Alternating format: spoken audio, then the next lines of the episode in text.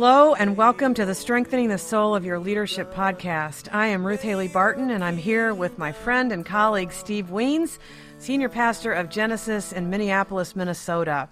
And we are coming to you on Easter Monday. So we've made it through risen. Lent. He is risen indeed. We've made it through Lent and we're on the other side. And so we want to take a minute to talk about what it's like to practice resurrection. What is it like to live in a world where a resurrection has happened?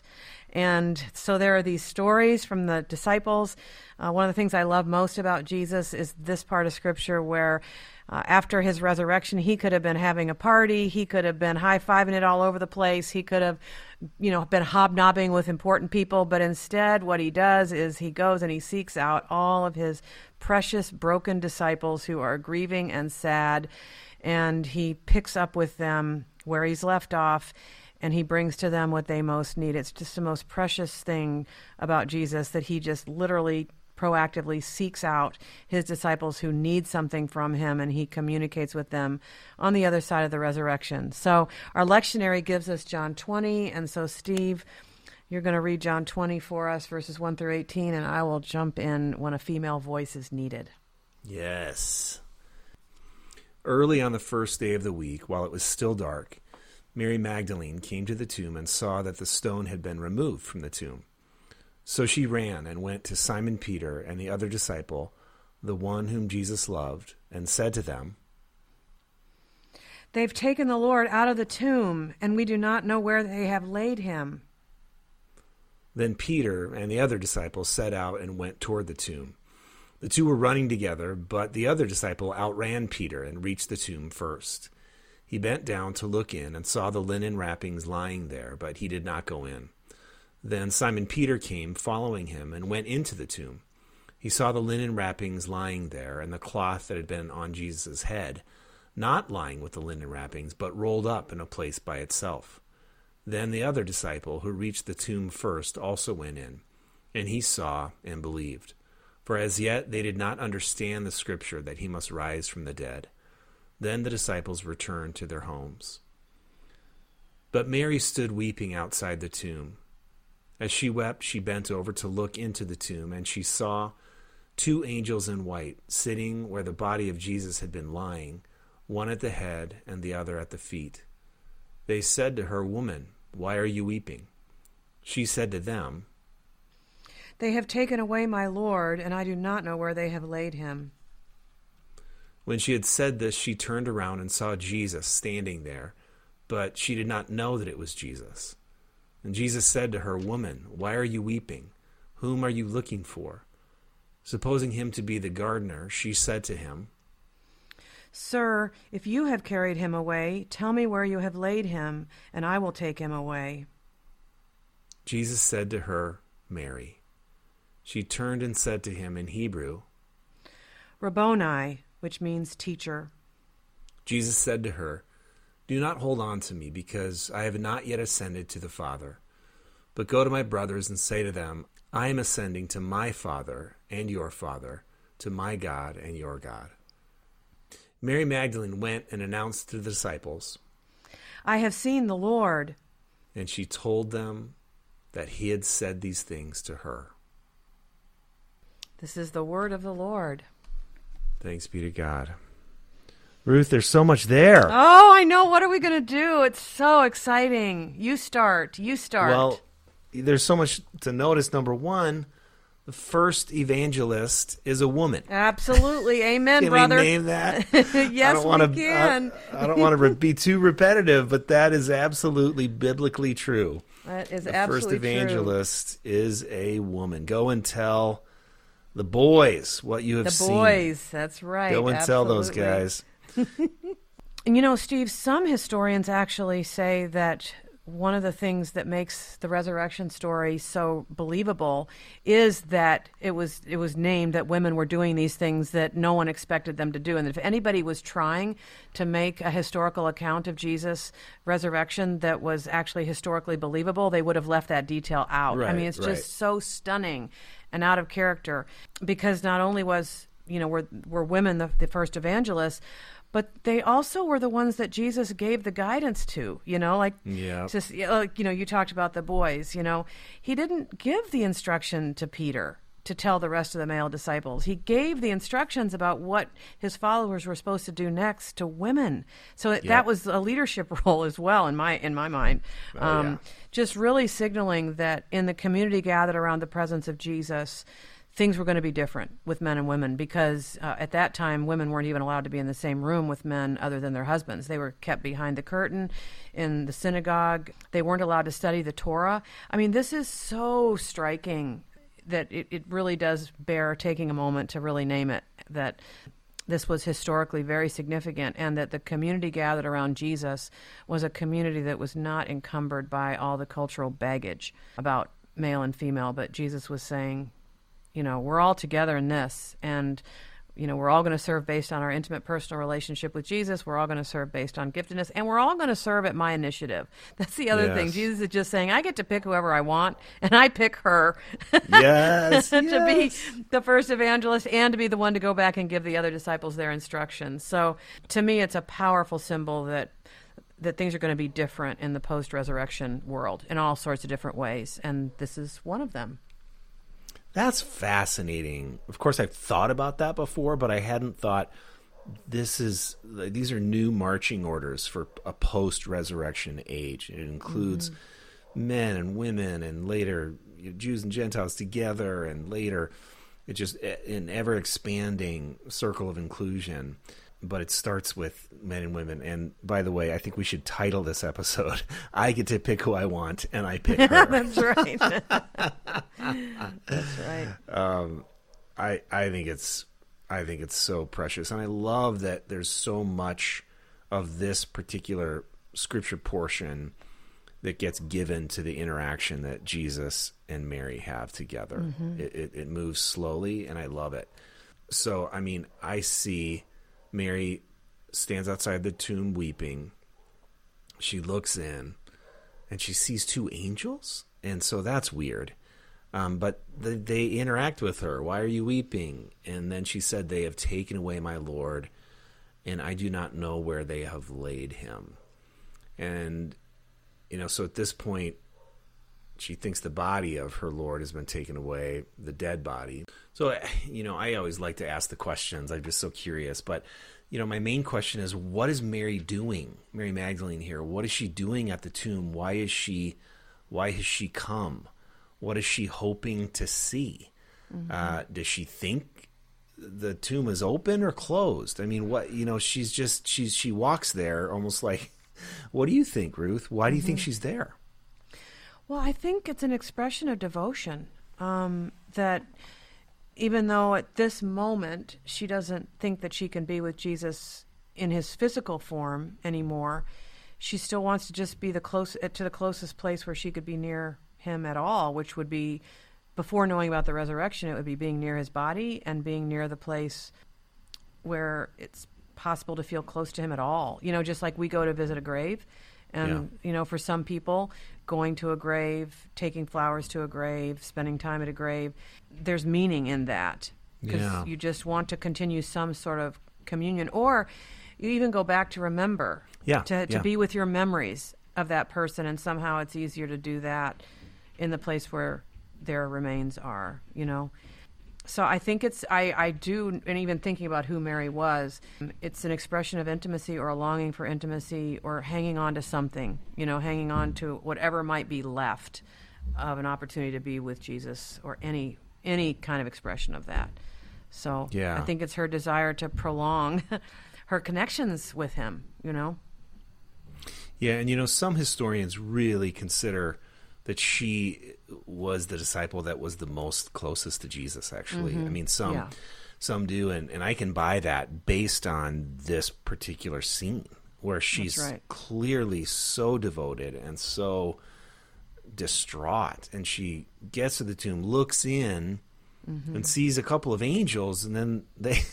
They enter into a conversation, which is mm-hmm. weird, but she's weeping. She's weeping because she thinks someone has taken away the body of her Lord. You know, Steve, that takes me to the place of thinking about the fact that Jesus was willing to have as an intimate friend and colleague a woman. That that's another way in which Jesus is signaling the fact that men and women can be together in intimate ways that don't have to be sexualized, you know? Cuz I think that's one of the biggest reasons why we you know don't think that men and women can be close and can be friends or can be colleagues is because of that part but jesus is saying i think jesus all through his life was actually redeeming relationships between men and women and here we see so clearly that he's picking up this very intimate friendship with with mary who is a woman and they're having a conversation alone you know here in, in the garden Yes. so I don't know. I'm just noticing all the ways in which Jesus is just turning things upside down and saying life on the other side of re- resurrection is going to be different in so many ways and you have no idea but i'm you know but i'm going to change so many things that have been empty or broken and so he reestablishes and this was his choice Yep. to reestablish connection with Mary in the garden in this intimate way, to pick up this intimate friendship that they had. And of course, what he's also using it as an opportunity to do is to tell her it's going to be different now. Yeah. You know, you're not going to be able to relate to me the same way you used to.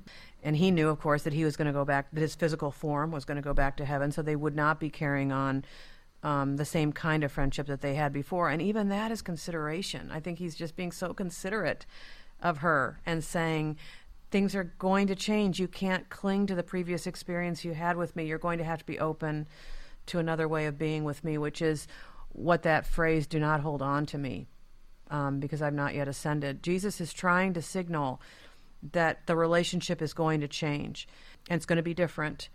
Uh, of course, it's reminiscent of what he said about the Holy Spirit coming so that the Holy Spirit could be closer than they could have ever imagined and that he was going to be close to them in a whole different way. So there's a lot going on here and Jesus is telling her some things and he seeks her out to tell her, I think, in the intimacy of their friendship. He's trying to say, you know, I am alive. I want you to be the first to know and things are going to be changing and they're going to be different and I want you to hear it from me.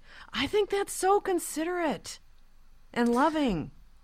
I do too, Ruth, and I'm so glad that it's included in Mm-hmm. in in the gospel. And I see a couple things. Number one, I see the writers do something kind of brilliant here. The writer, the writers, we have a man and a woman in the garden and a new beginning, you know, and it's just reminiscent to the Garden of Eden Yeah. Uh, where a man and a woman maybe made some missteps and and went the opposite way of trusting God. And this is saying, just like you said, Ruth, there is a new beginning happening here post resurrection that is marked by relational trust and intimacy and mutuality and and I so then that's number one. Number two, I love the pictures. Do not hold on to me. I I, I think there's something mm-hmm. very instructive of all of us. Like Yes. Mm-hmm. we are tempted to want to hold on to an old experience of that we've had with God with Jesus instead of following God into where God is leading us and how God is leading us to understand God in a different way, a more expansive way. Don't hold on to the old ways in which that, that you needed me. And those were good. Those were great. they were Yes, necessary absolutely. but now there's something else that I want to show you, and um, and the Holy Spirit will guide you into all truth. Um, and it reminds me of different things that Jesus said to his disciples. There are some things that I can't tell you now because you you can't handle it now, but there will be a time later where the Holy Spirit will guide you into all things. So anyway, I'm just underlining everything you just said and saying that I think it's so beautiful. Well, then she gets given the the job of, like you said, being the first evangelist, being the first one to announce or declare the good news of the resurrection, which is stunning. It's just Yep. absolutely stunning and life changing and all that. And then we can't go into all of this, but the rest of the book of John, and I hope those who are listening will take time to sit in the stories uh, in the rest of chapter 20 and verse 21 to see that just like Jesus gave her what she uniquely needed in their relationship in the garden, Yeah. that he did that for all the disciples that he loved. Every single one of the encounters is different based on what they needed. You know, so for Thomas, Thomas needed more proof, you know, and so Jesus gave him that. Put your finger here and see my hands. Um, Peter needed something else. P- Peter needed actual reconciliation Yeah, because he had yeah. betrayed, and he needed healing for his Yeah. wounded soul for having betrayed Jesus so desperately. Um, and then the disciples that were fishing, and he helps them catch fish, Mm. and he fixes breakfast for them. And it's like, you just gotta love this man. You just gotta love Yeah. this man who just Yeah. He knew what every. Yes, he can cook. That's right. He can have a meaningful conversation. Come on, you take time. You can listen. I tell you, you know that that Jesus knew his disciples so well Yeah. that he knew what each one of them needed, and he and he could imagine what their souls needed to be healthy and whole and healed on the other side of the violent weekend that they had experienced together. And Jesus takes his time and his energy and his focus, and he seeks each one of them out, and he gives them the kind of interaction that they need uniquely. I mean, it's John twenty and twenty one is amazing in that I've way. never seen that and- before. Mm. I mean, in that way, that he gives Yeah. each of them what they need uniquely. Yeah, it's it's so intimate, and so um, that Jesus would take time to do that before he goes before his ascension. That he would make sure that all of these disciples got the touch they needed before his ascension is extraordinary to me and encouraging. And so I wonder if what we could ask of Jesus, you know, on the other side of our Lenten journey, on the other side of the dark weekend, on the other side uh, now of the resurrection. I wonder if the question isn't what do we need from Jesus at this point, um, and would be would would we be either willing to ask for it, or maybe even recognize that Jesus is already coming to us in ways that we uniquely need, and um, also to see Easter as a season. That's the other thing. It's important for us to say that in the church.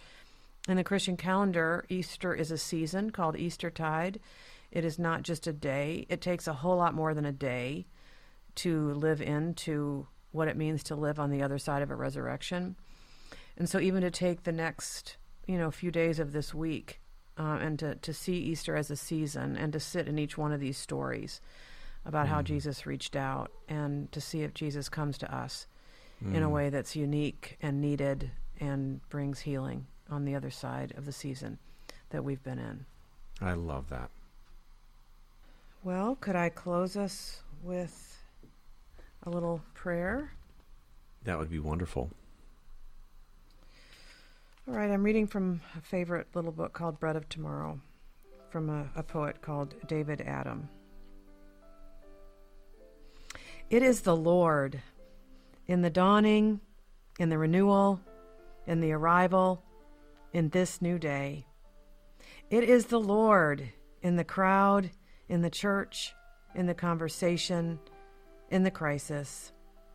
It is the Lord in our joys, in our sorrows, in our sickness, in our health. It is the Lord in the stable, in the humble, in the stranger, in the poor.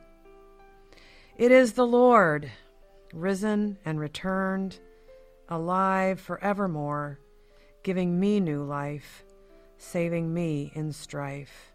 It is the Lord. Thanks be to God. Amen.